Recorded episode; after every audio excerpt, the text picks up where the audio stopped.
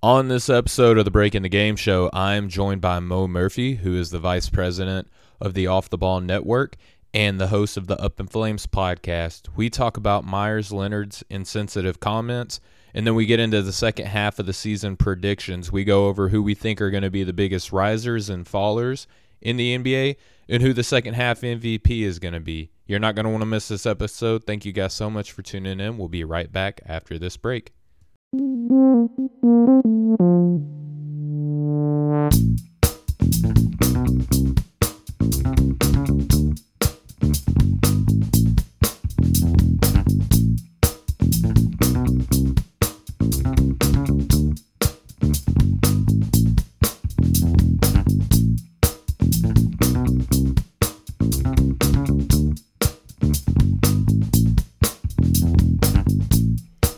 Hey, what's going on, everybody? Welcome back to another episode of the Breaking the Game show here on the Nothing But Net channel on Dash Radio. Remember that Breaking the Game is a, an Off the Ball Network exclusive show. Go to offtheballnetwork.com for all of your sports needs. Today, I am joined by a very special guest. He is the vice president of the Off the Ball Network, and he's also the host of the Up in Flames podcast, and that is my good friend, Mr. Mo Murphy. Mo, what's up, brother? What's going on, Stephen? You know, I appreciate, you know, I feel like it's an honor I get to fill in for Austin tonight. Um, it's going to be a great show. Obviously, I love getting on and talking basketball with you. So, you know, when you gave me the green light that I could come on and do this, I was like, well, this is going to be easy. Talking ball with Stephen. We could do this for hours. Unfortunately, we have a time slot, but I'm definitely ready for the show. Yeah, man, I'm glad to have you. Now, remember, with Austin on or not being on today, you got some pretty big shoes to fill. You know, shout out to our buddy Austin. Uh, he does a lot of great work. Couldn't be here tonight, but man, I you know I had to reach out to you because one, you're my boy. You know, we mm-hmm. look out for each other. Want to have you on. Uh, you're yeah. doing a lot of great stuff, and just want to get you out here a little bit more, man. Uh, see how you feel in this Dash Radio little little networking that we have going on, man. But yeah. uh, we have a great show lined up today, everybody. We're going to be talking about our second half predictions. But real quick, we got some breaking news right before this show that the Off the Ball Network, which is where Mo and I both contribute to, we both are under that network, and that network has picked up a new sponsor, and that is Manscaped. Mo, how excited are you for, for our new sponsor, brother? Hey, I love it. I mean, any sponsorship is a great sponsorship. Um, such a such a company like Manscaped to be interested in giving us some sponsorship is always a great news and it goes to show the work we've put in. You know, well, I think we're coming on six months as a network together. We've been all working together uh, um, longer than that, but for six months, just to see some of the companies that when we reach out to them, they're very interested in what we're doing. Like, not only is it exciting, you know, to get a sponsorship, but then it's like a pat on your back. It's, it's a big applaud for how far we've come in a matter of six months. If you would have told me this six months ago when we first started, I would have felt like Manscaped was a reach to get as a sponsorship six months later. But we're to me, we're hitting strides so fast. It's just it's a great feeling to look back at your work and everybody's work on the network and know that like because of the work everybody puts in day in day out uh, with all our shows, it gets us stuff like Manscaped and gets us interest. So I, I definitely love it. Yeah, me too. And we got other great sponsors too. Uh, the Gronkowski's new ice shaker bottle is going to be sponsoring the show, and we also have Fanatics. So if you're not with Off the Ball Network, you need to be right. And mm-hmm. again, very appreciative of all the sponsors. Very appreciative of the platform that Dash Radio has given us via the Nothing But Net channel. But today, Mo, we're gonna we're gonna segue into a little bit serious of a of a topic. You know, mm-hmm. don't want to come into this lighthearted or you know not seriously, but it's an NBA conversation. We're an NBA show, therefore we have to have this conversation. Mm-hmm. Now, Mo, you know that Meyers Leonard has, you know, for one, he plays for your beloved Miami Heat, so this is a situation that's very near and dear to your heart. Mm-hmm. And then it's just weird because you know a lot of athletes now have kind of a second income almost, if you will, just from the fact that they can get on Twitch and stream, and people are going to watch them play video games because they're famous. Meyers Leonard had kind of taking advantage of that, and you know, good on him for having another stream of revenue. But he was playing Call of Duty the other day on on his streaming site, and he was seen and heard using derogatory language that we're not going to repeat here on this show. But um, after he used it, you know, he he received a call, said it was from his wife, and he had to leave, and he exited the game. And it's funny that he also found time to mute the conversation at that moment, right? Not when he was about to say some stuff that he shouldn't have said, right? Mm-hmm. But at that moment, he received a call. He knew to mute his mic. Uh, he said it was from his wife, and he had to go. Uh, later, Leonard issued an apology via Instagram, and I'm just going to read through it real quick, Mo. It says, I'm deeply sorry for using an anti Semitic slur during a live stream yesterday. While I didn't know what the word meant at the time, my ignorance about its history and how offensive it is to the Jewish community is absolutely not an excuse, and I was just wrong. I am now more aware of its meaning, and I am committed to properly seeking out people who can help educate me about this type of hate and how we can fight it. I acknowledge and own my mistake. There's no running from something like this that is so hurtful to someone else. This is not a proper representation of who I am, and I want to apologize to the Arisons, my teammates, coaches, front office, and everyone associated with the Miami Heat organization, to my family, to our loyal fans, that's you, Mo, and to others in the Jewish community who I have hurt. I promise to do better and know that my future actions will be more powerful than the use of this word. And that's the end of his statement, Mo. So after having a little bit of time to think about this, I'm very curious and I want to get your take on what you thought of what you saw in the video, if you have seen it, and then what you think of this, uh, you know, apology of sorts that he issued via social media. Yeah, so with the term, I'm not familiar with the term. I, I would have never said it because I didn't even know it was a word. Um, but what I will say is, even if you didn't know what it meant at the time and the way that you used it, it was it was some type of offensive. Whether you knew it was an offensive terminology to the Jewish community in itself, or you were just trying to offend or upset about how the game was being played. It was it was a term that shouldn't have been used. You're not a regular gamer. You know, you're Meyers Leonard. You play in the NBA. You're an NBA player first. You're a professional basketball player first. That's your platform. Um, that gained you your spon- your gaming sponsorship. Really started becoming. It came out that he was a big time gamer during this pandemic when guys were at home. But it was, you know, it was the way you said it that you knew it was offensive regardless. Like whether you know what community you're offending, you know, I don't think it was as blatant as using the N word because you know what community using that the, that derogatory term, you know who you're offended, but it was just the way you said it. You knew it was offensive. It sounded offensive. The way you said it, the way you used it at the moment. The apology, it was, you know, typical what you expect out of an apology from Meyers Leonard, Like from a guy in the NBA. I'm sure it was written. I'm sure you know most of these guys have publicists. Maybe he wrote it from the heart, or I think he wrote it with giving from his publicist some key points to hit on. Make sure in your apology you say X, Y, and Z and include X, Y, and Z, and you should be good. So I don't think it was heartfelt. I think it was just the proper thing to say and do at the time. And like I said, to be ignorant of a term or of a derogatory term, word, whatever, and then use it is not an excuse. I wasn't sure who I was offending. I'm pretty sure I offended somebody. Like to not know is not an excuse. Like that's my biggest thing is I don't like when people come out and say I didn't know it was offensive, but to not know is not an excuse to still go out and use it. Like there might be a 5-year-old kid who could say one of these terms because they heard it at home, but for them to not know isn't an excuse later on, you know.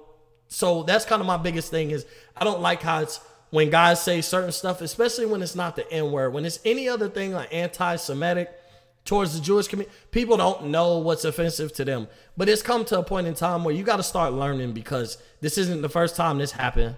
You know, period, point blank, like at all from anybody being said anything towards that community. And two, like the N word is not the only derogatory term towards a race that's offensive. Anything outside of that is fair game. So that's kind of my biggest thing. I don't think the apology was heartfelt. And two, I'm just big on to not know does not make your mistake any less of a mistake because you didn't know. Like as kids, you make a mistake. You didn't know what you did was wrong, but you still get corrected as a parent. I mean, you know, as a parent, just because your kid doesn't know it's wrong doesn't mean you don't correct them and let them know it's wrong. So that that's just my thing is the ignorance of saying I didn't know doesn't mean what you said. It shouldn't take away from what you said as offensive or less okay. No, I, I wholeheartedly agree with everything that you said, and I've had a little bit of time to think on this. And one thing that I just find odd is that you know a, a 30 year old grown man can come out and issue an apology like this and basically just claim it all to ignorance like you said mo uh, mm-hmm. uh, this is a tricky conversation to have especially here on a on a radio show right uh, mm-hmm. uh, want to navigate this carefully because it is a sensitive subject, you know, not just to protect our show and our platform and everything like that, but because me myself, I genuinely care about people, you know, and mm-hmm. I know that you feel that same way. So you you hit the nail on the head when you said that even if he cl- even if what he claims is correct that he didn't know what the term meant, one, like as a 30-year-old dude, like shouldn't be just saying stuff that you don't really know what it means, you know? Uh, don't go out and say something like that. You know, he's also in the gaming community where I'm sure that what is said to him and what he hears on there is is pretty bad. You know, I mean, if you go you said that, like I'm if you go you if that. you go play on live games, like people say all kinds of terrible things, just absolutely terrible things, and it's just kind of an acceptable thing. But Mo, you point out that he's not just a gamer. You know, he he's representing you know one of the only 30 teams in the entire world that has the platform that it has. He's one of only 15 you know players on one of those 30 teams. He's holding a spot down that somebody else who knows how to conduct themselves as a professional could come in and put up the amount of points that he's doing, you know, rebounds, blocks, all those other fun things. Mm-hmm. And ignorance like you said mo is not an excuse but you said that you you're glad that i pointed out the gaming community. What did you have to say about that? Because like since you you know you open the door my thing is this. There's probably a lot of parents that are upset about what Meyers leonard said and you know i don't care whether it's in the jewish community black community you know i don't even want to bring race but what i'm saying there's probably a lot of parents upset and there's probably a lot of people that down talk it but my, my biggest thing to them is what he did was dead wrong. But before you judge, you should check your 12 year old kid when they're playing Call of Duty because of all the games I play. I play games. Call of Duty is the worst. You can tell when you're playing the game that a little 12 year old kid, his parents are gone at work or whatever, and he's in his room and it's free game to say whatever he wants to say over a microphone. So my thing is before you judge, you should kind of get a feel of what's being done when your kids are on that game because what he said was wrong. But there are things that are said equally as bad, if not worse, on a consistent basis on those games, on those platforms, every day, all day, throughout the day. So that's my thing is, you know, people who have kids who game, this should even be an eye opener to you that you should check. You know, if a 30 year old NBA player who has that kind of platform isn't aware of the language he uses, then maybe you should kind of monitor your kids a little more, not to tell anybody how to parent, but you should pay attention because there's a lot there's things a lot worse said and equally as bad on a regular basis. And that's just that's just what it is. You let these 12, 13 year olds, 19, 20 year olds, whatever, get free reigns. Nobody's around. I can say what I want. I'm playing online. Nobody's gonna find me. Nobody's gonna know my true identity. So, you know, that's my biggest thing is when I see him play, I'm like, man, it's been going on for years. The only thing is, he brought it to light by being an NBA player, and that's my thing is you got to carry yourself as a professional. So you know that's my biggest thing is it Call of Duty, like our, our friend Rob says, it has some of the most toxic lobbies of any game. Like you're a lot, and it's kids. You come to find out it's kids. Me, I don't really wear the headset because I'm not gonna argue with the kid. I'm a grown man, but I hear what these kids say through and through, and it's like that w- I'm not gonna say that was mild, but things like that and worse are said on a daily basis by 12, 13 year old kids, the same kids that sit here and watch Meyers Leonard play his game on his platform on Twitch. Yeah, I wholeheartedly agree with everything that you just stated. And not only that, but considering the game that he's playing, I think that compounds the severity and the basically how disgusting his comments were because who are some of the people that you can play as within a Call of Duty game? Nazi soldiers, you know? Mm-hmm. So, like, that compounds it in my eyes because there's history behind the hate that is um, behind that derogatory term.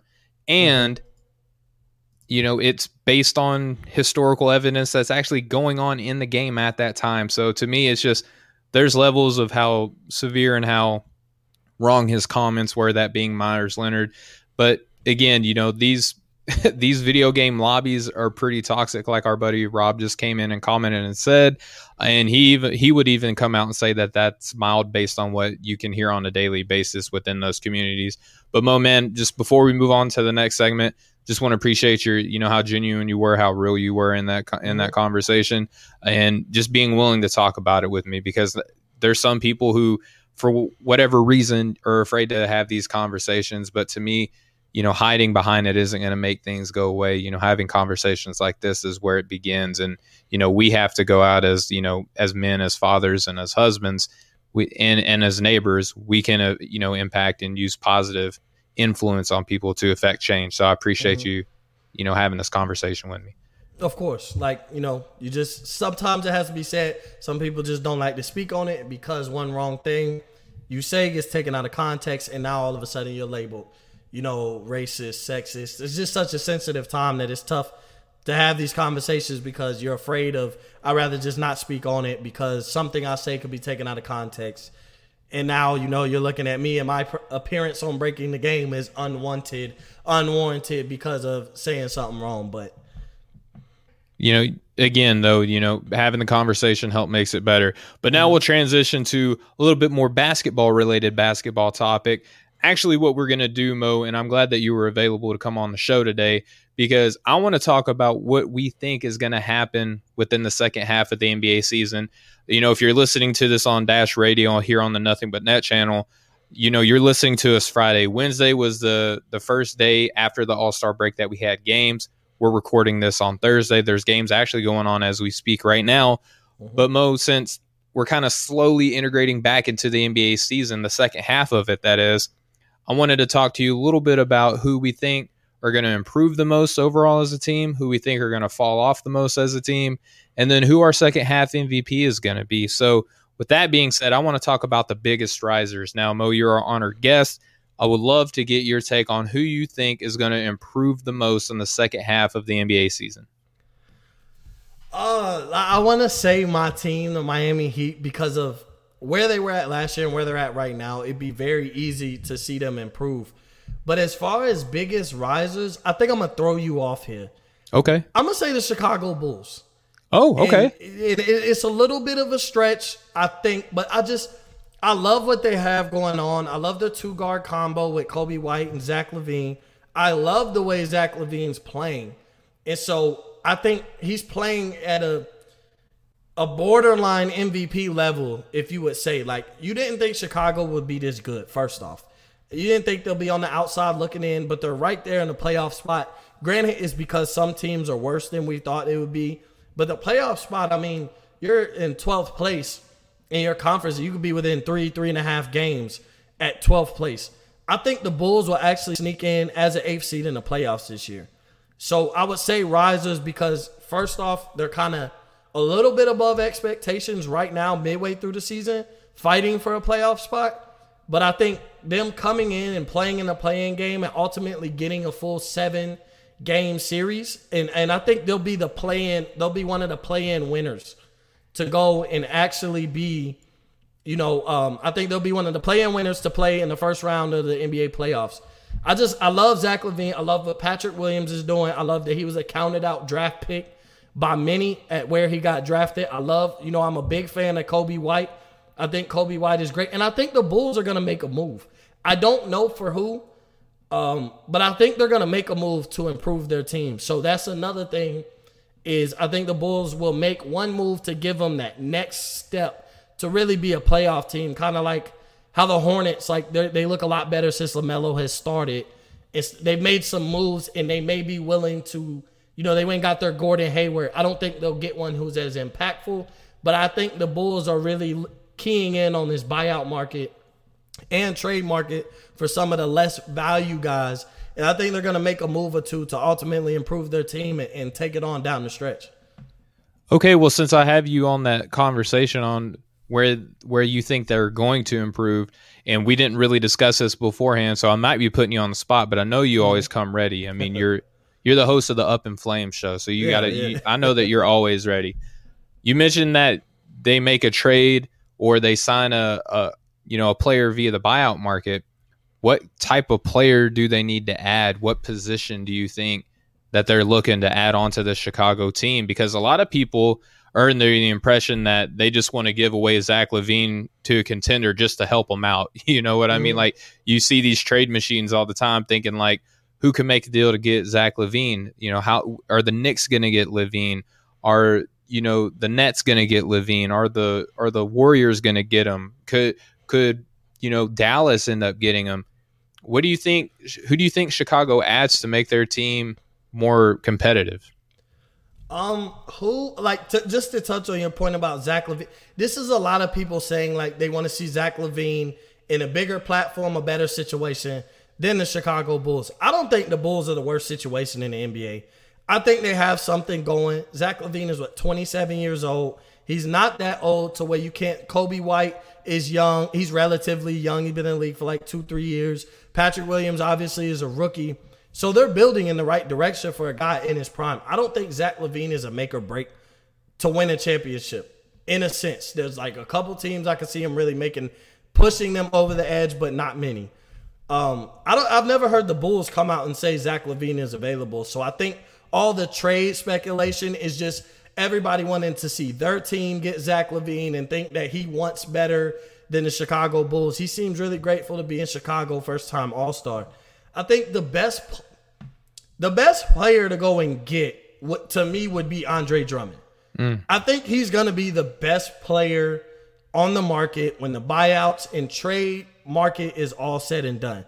I don't think Drummond will go there because I think he wants to go to more of a contender. You know, the teams on perspective on his list is like the Lakers, and there's belief in the Nets organization, there's belief in Boston's organization, Miami. Miami's pursuing LaMarcus. So is those guys who are right there at winning a championship. But I would say Andre Drummond will really fit in there. I think they're missing like one dominant paint presence. We know he's a walking 18 and 13 a night guy, you know, 18 points, 13 rebounds.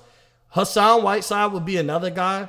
Yes, he's not as he's hasn't been as great, but I think his impact on the defensive end.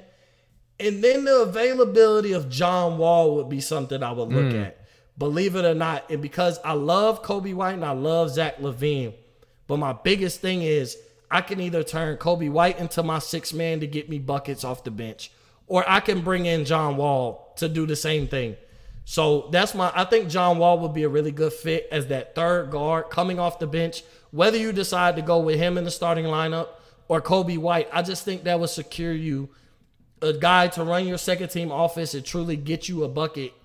And you know, John Wall fully healthy right now. He's a walking bucket. He's he's back to normal, as normal as he's going to be for as athletic as he mm-hmm. was. So I think he could make a big improvement for the Bulls. I think if they were able to trade John Wall for minimal capital right now and maybe you know future draft picks, I think he'd make a big difference, and, that would be something that puts them over the edge to make the playoffs. Okay, and and right now, Mo, you're right. the The Bulls are on the outside looking in, but only ever so slightly. They're the mm-hmm. ninth seed right now. The Toronto Raptors are the eighth seed. Now, if you look at the win percentage, the Raptors have won forty seven point two percent of their games. The Bulls have won forty seven point one percent of their games. So they're just ever so slightly Mhm. outside the playoff picture right now. So, with that being said, you have them as the biggest riser in Mhm. your eyes. They're the ninth seed. How high up do you see them getting? At the highest, I would say six. Okay. And the reason why I look at how close it really is, and so it, it wouldn't be considered the biggest jump.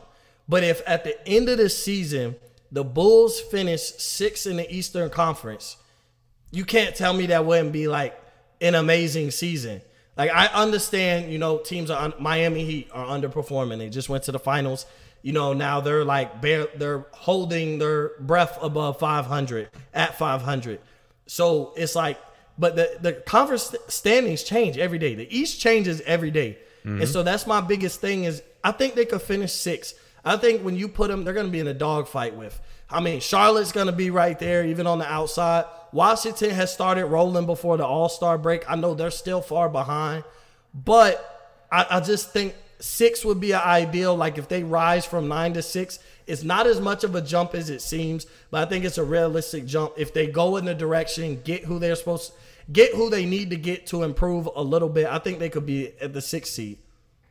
Yeah, and you, if they are the sixth seed, you have them jumping right now the Toronto Raptors, Charlotte Hornets, and your beloved Miami Heat. So, in, in the fact that you bring them up, I think that would be the one of the biggest risers, maybe of the season overall. You mentioned that you know jumping three spots that might not be the biggest jump that we see specifically within the second half of the season, but that's not a bad way to go because I think if anything, most people would look at Chicago as a team on the way down with teams like the Pacers, the Wizards, and the Hawks mm-hmm. behind them. You know, so can, when you compare to who's behind them and who's ahead of them, them going up three spots would actually be a pretty significant jump in, in my eyes as well.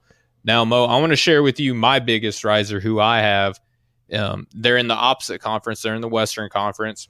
Maybe you've heard of the guy who's kind of the star of their team. His name is Luka Doncic. You're familiar with this with this basketball player, correct? Oh yeah, hundred percent. I know Luka is. you know who he is. Okay. Um, and real quick, um, my buddy Brandon Melendez jumps in and says Chicago isn't going anywhere. We'll see. We'll see. I don't think. I don't think. I don't think I picked. Out of all the teams that I felt could rise, I kind of went to the one of the lesser popular opinions. Mm-hmm. So I don't mm-hmm. think a lot of people will agree with that. But I just look at what they have, how well they play, how well Zach LaVine is playing, and how close the Eastern Conference is. It's not too much to say that they'll rise a couple spots. I mean, they could fall downward and make me really look really bad, and everybody say, "See, I told you so." But I think they're invested in improving right now, ultimately playing in the playoffs. So if they do come in the second half in these next two weeks with that mindset, I think they will get who they need to ultimately rise up to about the six or seven seed. Yeah, and again, and my buddy Brandon just came in and said that's a fair opinion. And remember, Brandon, that this is contingent on most theory that they're going to add another player right. in order to get a little bit more competitive. So that that's also another thing to consider there. But again, my team, Luka Doncic, the Dallas Mavericks, right now they're the eighth seed in the Western Conference. I had them significantly higher in my preseason predictions. They're 19 and 16, but here's why I have faith in them. Mo, before the All Star break, they came in their last 10 games, they went 8 and 2, and they're currently on a four game win streak. Now, Luka Doncic is came in, and we talked about this in the NFL with Russell Wilson, right? That we were looking at him like the whole let Russ cook thing. He was mm-hmm. really, it felt like he was really doing everything he could specifically to get an MVP award this season. Luka Doncic came in with similar expectations, right? Everyone was crowning him, myself included, as the, you know, kind of prediction based MVP of this NBA season. So I think Rick Carlisle had a heart to heart with him and pulled you pulled him to the side. He's like, Hey man, look, it's cool that you want to win this MVP award, but the team is struggling right now. And actually, if we if you stop this whole, you know, Luka ball thing where it's just you doing stuff by yourself, we'll win more games and that'll actually help your MVP case, you know, because this is an NBA champion. He's coached Hall of Fame players. He knows a little bit about the game of basketball. And so I think Luka had his moment, kind of what Russell Wilson did this season, where he looked and said, All right, I got to change my game a little bit in order for this team to succeed and, and, and advance as far as we can. So, with that being said, Mo, I have the Dallas Mavericks. Porzingis has stepped up his game as of late. He's actually been healthy for the past couple of games. You know, mm-hmm. Jalen Brunson has had good games. Tim Hardaway Jr. is starting to come back to where he was last season. They made the move to deal out, you know, Seth Curry and then bring in Richardson. They, in my opinion, they try to go a little bit more defensive minded. Last mm-hmm. season being one of the best offensives we had ever seen. Apparently wasn't good enough for them. But um I, I have the Dallas Mavericks as my biggest riser. I could see them getting all the way up to maybe even the fifth seed by the time the season is over, getting outside the play in picture and maybe even contending for, you know, that fourth seed. What do you think about my pick for the Dallas Mavericks? Um, I mean, I definitely could see it. You know, to say that a team with Luka Doncic couldn't rise, you know what I mean? Like a superstar. Like he still is a superstar. I wasn't ready to crown him king yet. The mm. way a lot of people were, and to to come into the season and pick him as an MVP was not outrageous. It wasn't outlandish. It didn't mean you were crowning him king and saying he's the best player in the league, but you just felt like this was going to be his breakout. Like I'm here, I'm one of the best players in the game, and I'm here to stay. And you look at his numbers, and he still is one of the best players in the game.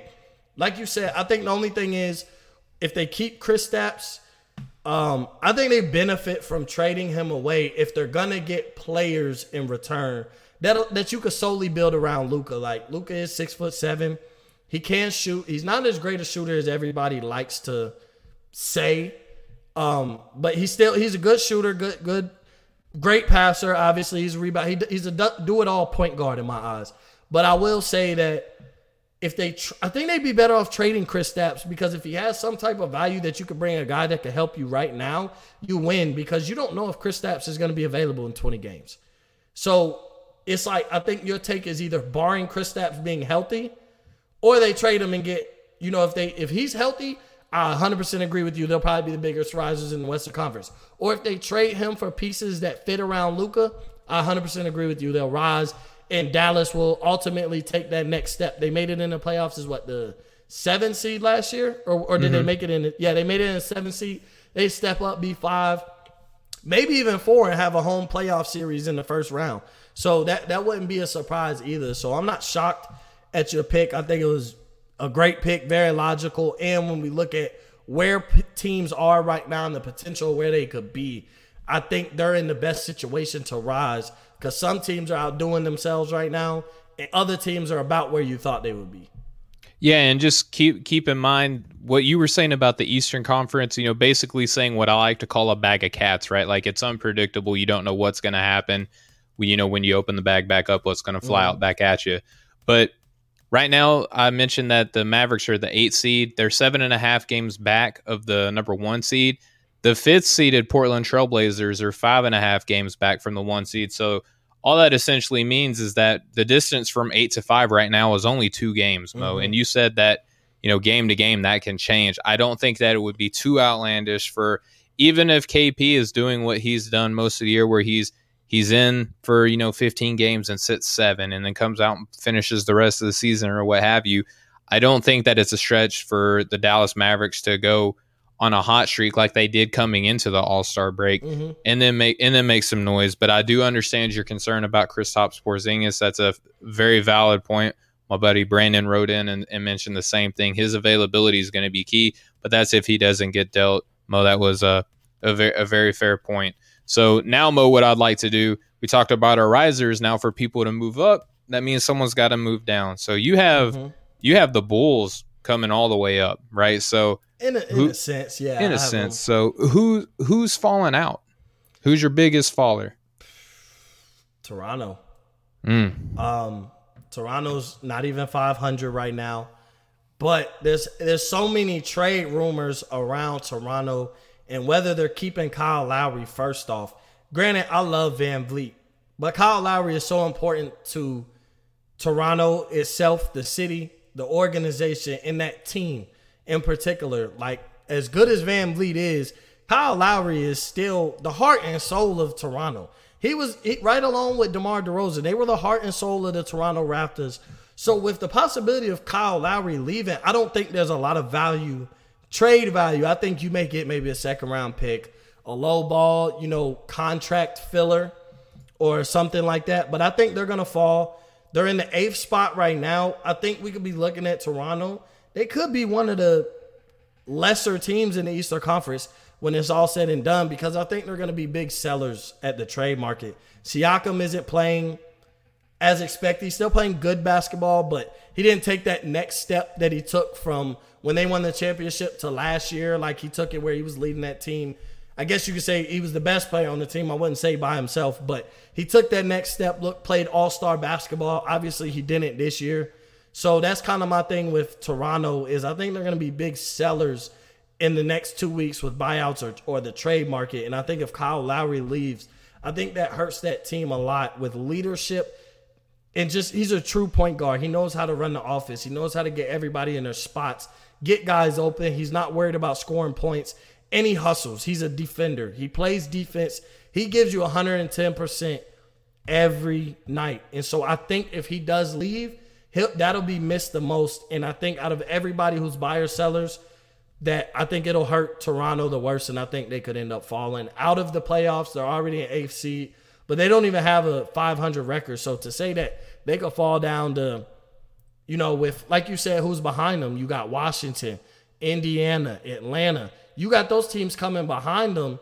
And I think with Lowry, if he's out of Toronto, which it very well looks like will happen, if he's out of Toronto, I just don't see them maintaining and staying at eight when you got three teams that are probably going to be buyers at the trade at the trade deadline in the buyout market right behind them, like you said. And then Washington, they're on and off, but they got to roll them before the All Star game. They do have Russell Westbrook and they do have Bradley Beal. So I wouldn't be surprised if they go on a little hot streak and have a have a bid for a playing game also. So that's three to four teams behind them that could overtake them off of natural talent. Let alone, you know what I mean? If Kyle Lowry goes, I just don't see the Raptors staying afloat. Yeah, it'd be really difficult for that to happen because coming into the season, we know that they lost Mark Gasol. We know that they lost Serge Ibaka. They tried to replace as much as they could with bringing in a guy like Chris Boucher, who's having a really good season by all accounts compared to where he was prior to this year. And then they bring in mm-hmm. Aron Baynes, who seems to be a fan favorite, but that's really about where he's at in his career now. So that was a huge blow to this team. And then, yeah, losing Kyle Lowry, they lose so much of the the intangible stuff that he brings to a team that mm-hmm. you'll miss more when he's gone. You know what I mean? Like you feel like you appreciate it now, Wait until you no longer see him in a Toronto uniform communicating with his teammates. And there's a whole lot of teams that would be buying for his services right now, whether that's via a trade or the buyout market itself. So Toronto's not a bad get. Just to remind you, they're the eight seed right now. They're 17 and 19. Their last 10 games, they were five and five, and they're on a two game losing streak. Since you have them as their biggest as the biggest fallers, I got to ask you, how far back do you think they go?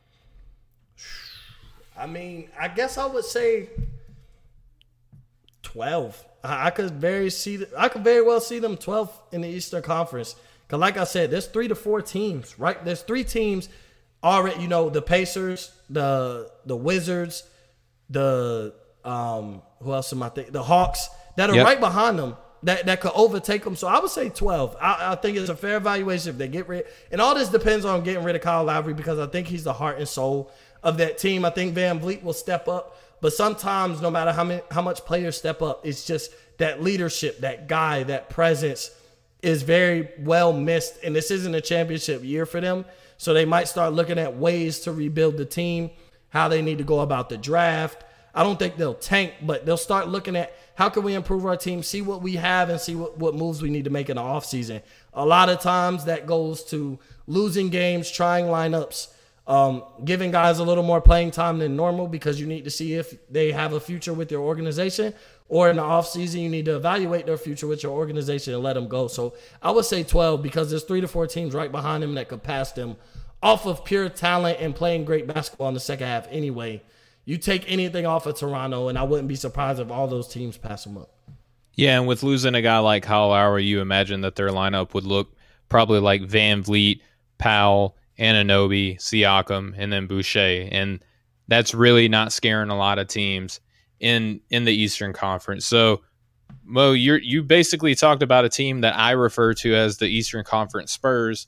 My biggest faller eh, are the actual Spurs. You know, the San Antonio Spurs out in the Western mm-hmm. Conference. Right now, they're the seventh seed.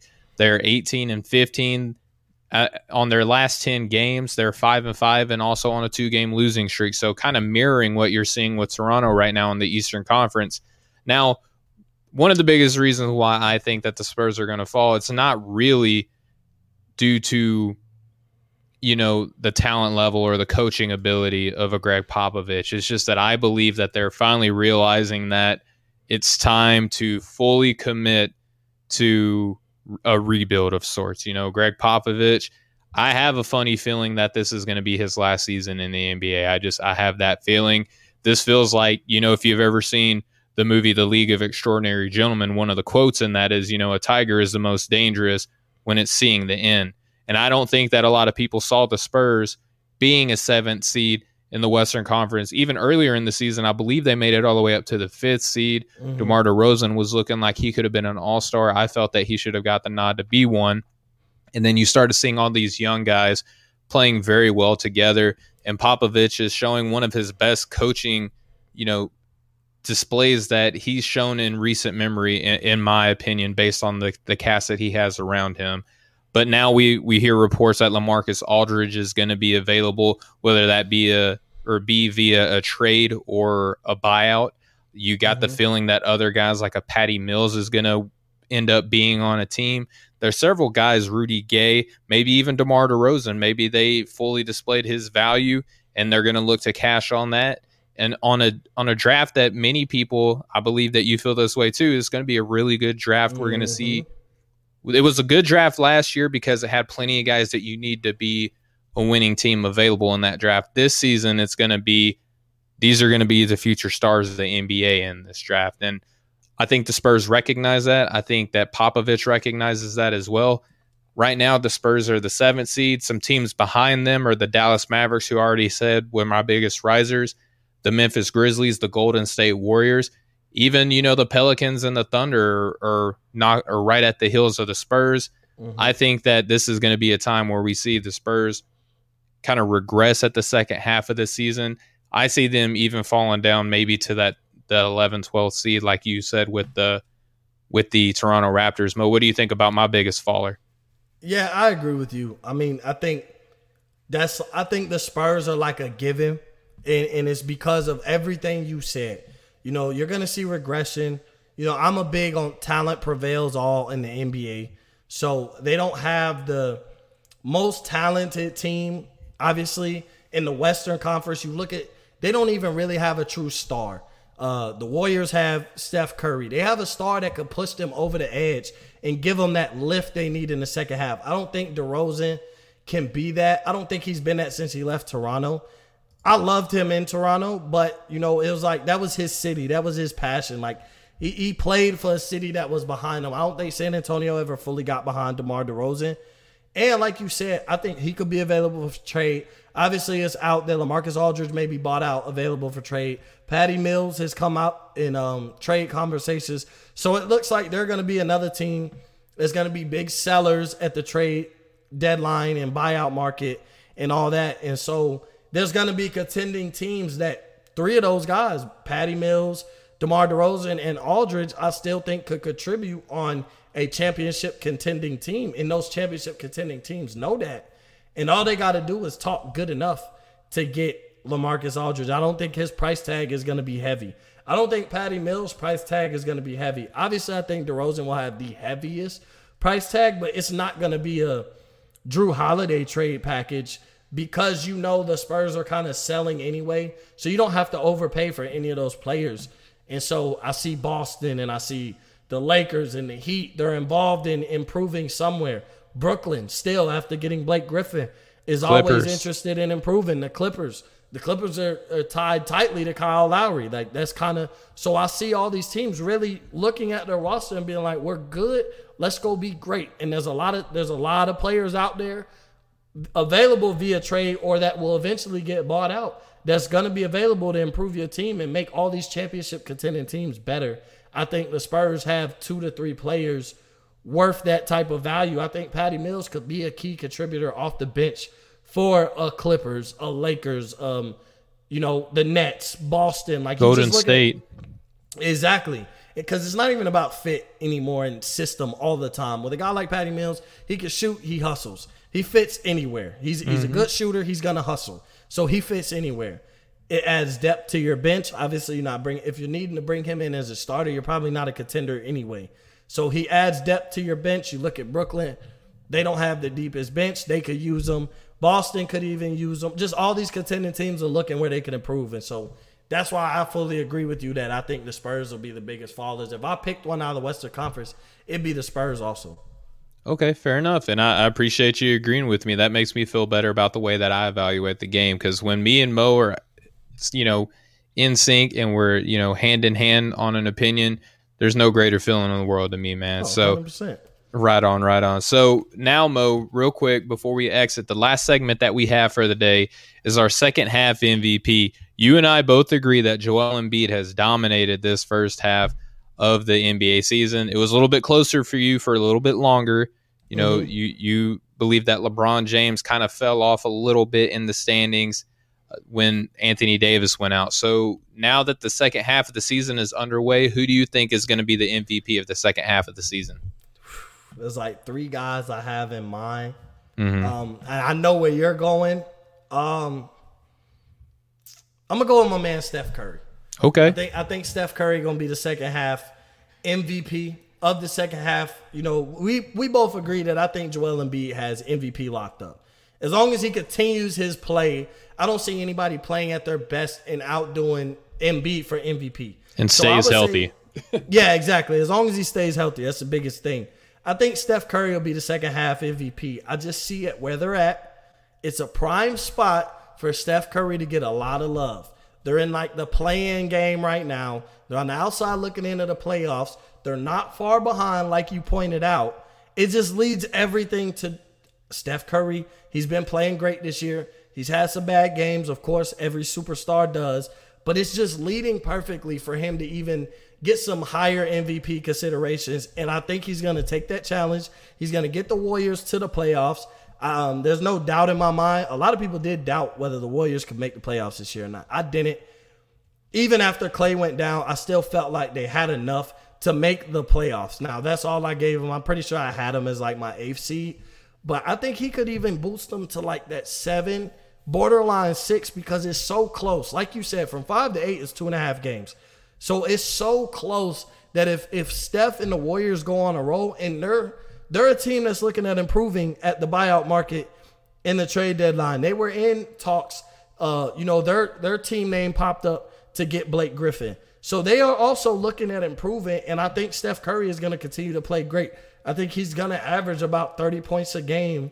I think that's what he's going to have to do to be obviously considered the MVP of the second half, but to get his team into that playoff, into that playing game, and ultimate in that play-in scenario, and ultimately into the playoffs. I think that's what he's gonna have to do. No Klay Thompson, but if there's a guy I could put my money on that'll answer that calling, I think it'd be Steph Curry.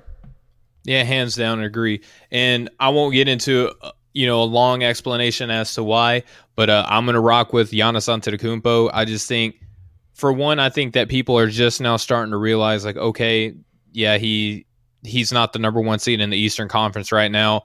He's still giving you 29 points, 12 rebounds, six assists on 55% shooting from the floor. So, and he's still giving you some really good defense over a steal and a block per game. Uh, don't expect the Bucks to maybe supplant the Nets or the or, or, the Sixers at all, but I think that they'll hang on to around that third seed for the rest of the season, and I think the narrative will start changing a little bit if the Bucks can get on a, a decent enough hot streak and finish out strong. But Mo, man, I just I really appreciate you coming on the show today. It's an honor and pleasure as always to do some work with you. Before we go, man, I just want you to let the people know, you know, kind of what you do again at the Off the Ball Network, where they can follow you, where they can find you, and anything that you have in the works in the near future. Yeah. So, Stephen, once again, I appreciate you for coming on. I had some big shoes to fill, a little nervous. You know, the way you and Austin, you know, the way y'all are together as a duo, it's tough to match that. I watch y'all show, you know, every time y'all come on. I'm pretty active on here. So, but yeah, y'all can follow me um, at Up in Flames Pod on Twitter, Instagram, Mo underscore Cheese 15 for my personal account. Go to offtheballnetwork.com for all your sports needs. You can catch great shows like Breaking the Game, great shows like mine with Up in Flames. You know, we got so many. I could give everybody their individual flowers, but I'll just lead you to offtheballnetwork.com to do that. Shout out to our newest sponsor, Manscaped and mm. Ice Shaker. Um, details will be a lot more out there over the next couple days. Uh, we got some big things in the works. Everybody's worked so hard up to this point. Everybody deserves everything that we have coming as a network. And you know, like I said, um, I got a show Big mock draft. It's the end of our mock draft. Picks 21 through 32 tomorrow. Fellas, I'll get y'all y'all's draft order later on after the show. But um, yeah, the end of that. Tomorrow is actually on top of that. My one year anniversary, if you want to call it, since my debut episode is up in flames. So you know, tomorrow's gonna be the the mock draft for picks 21 through 32. Kind of before we get that started, be a little celebration. Everybody get to you know talk and, and kind of celebrate with me because it, it wouldn't happen. It wouldn't stay consistent without any of the guys that'll be on tomorrow. So I'm definitely looking forward to that. And you know, got another show coming Saturday. If you haven't checked out my latest episode with Jordan Foot, great, great show, great guy to talk to. So, but yeah, Stephen, once again, I appreciate you for having me on. Yeah, and dude, anytime. I mean, I, am honored just to even have you come on this show, man. You do so much good work. I'm very much looking forward to that NFL mock draft, the official inaugural off the ball mock draft mm-hmm. show. Which will eventually get turned into a, a fun little graphic that we're going to be able to interact with the fine folks on social media on. You've done a fantastic job of organizing that. You know, laying out kind of the stipulations and the rules behind it It has been such a fun project to get to be a part of, man. I, I appreciate you trusting me as a basketball guy coming on and talking about some some some NFL, something that's not really my strong point, but you know, I, I can come mm on and mm-hmm. talk a little bit of football with y'all. You know what I mean? Yeah, I mean, it was one of those get everybody. I'm not gonna say get everybody out of their comfort zone, but what's outside of basketball? What is everybody caring about? The the draft. And so, you know, with you being a big Rams fan, we'll talk in the group chat. It was like, bro, we're just kind of. I just want everybody to be a part of it. It was like at first it was like, okay, I'm gonna host it, but then I looked at it and I was like, I want it to be a project for the network that everybody could be a part of Everybody will have their credit for their picks, you know. So that's where the graphic is going to be. or the blame. In. Yeah, or the blame. But you know, it just I thought it'd be fun to get everybody together. You know, pretty much the past three Fridays um, to go ahead give our picks, our hot takes on picks in a sense, and just get everybody credited. So when this graphic comes out, it's not just to one guy who's doing all the draft stuff. Everybody, each pick, you'll see who picked who. Um, and I was just glad to host it. Like I was glad to put a project together, my first like true project for the network that I put together. But it's been fun. I've been honored that everybody's been excited to be on it and has loved being on it. So it's definitely a, a way to look. You know, when you guys say I love being on this show, it just make me feel good because I'm glad I put something together that everybody was excited to be a part of. Yeah, and you, you do a lot of great work, you know, being the vice president at offtheballnetwork.com. You don't get you don't get to that position without, you know, having a little bit of something, you know, in your toolbox and in your toolkit mm-hmm. to go out and perform the way that you do, man. So again, just shout out to you and all the great work that you're doing. But as for the show, uh, you, you, know, again, normally I'm joined by my buddy Austin Carr today. We were graced with the president of, of Mo from Up in Flames. Be sure to go check out his podcast anywhere that you have podcasts available. You know, on so that's you know your Spotify's, your iTunes, anywhere that you get them. Up in Flames is available, so go and do that. Be sure to go to offtheballnetwork.com for all of your sports needs. We have all kinds of sports that we talk about on there. Of course, we have NBA. Of course, we have NFL, but we also have hockey.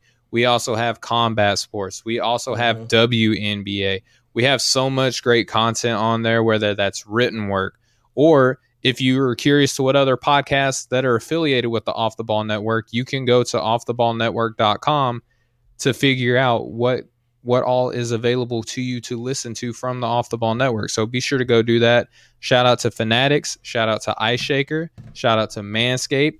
And if you are interested at all with becoming partners with the Off the Ball Network, be sure to hit uh, either myself up, hit Mo up. You can hit up our president, Chris LeBron, or other vice president, Jeff Hunt, and, and come alongside us and be a part of the rise of the Off the Ball Network. We would greatly appreciate that. But Mo, man, just I appreciate you coming on the show. It was an honor and privilege to get to work with you today. And uh, you know, I know that you, we got nothing but success coming in the near future for us because of some of the you know the great work that you do, man. Mm-hmm. Yeah, I appreciate it, bro. Once again. Yeah, man. All right, we'll get y'all out of here. So for my honored guest Mo Murphy, for myself, for Austin who couldn't be here today, for the Breaking the Game show, for the Nothing But Net channel here on Dash Radio, for all things basketball. This has been breaking the game. We will catch up with you guys next time. Much love, everybody.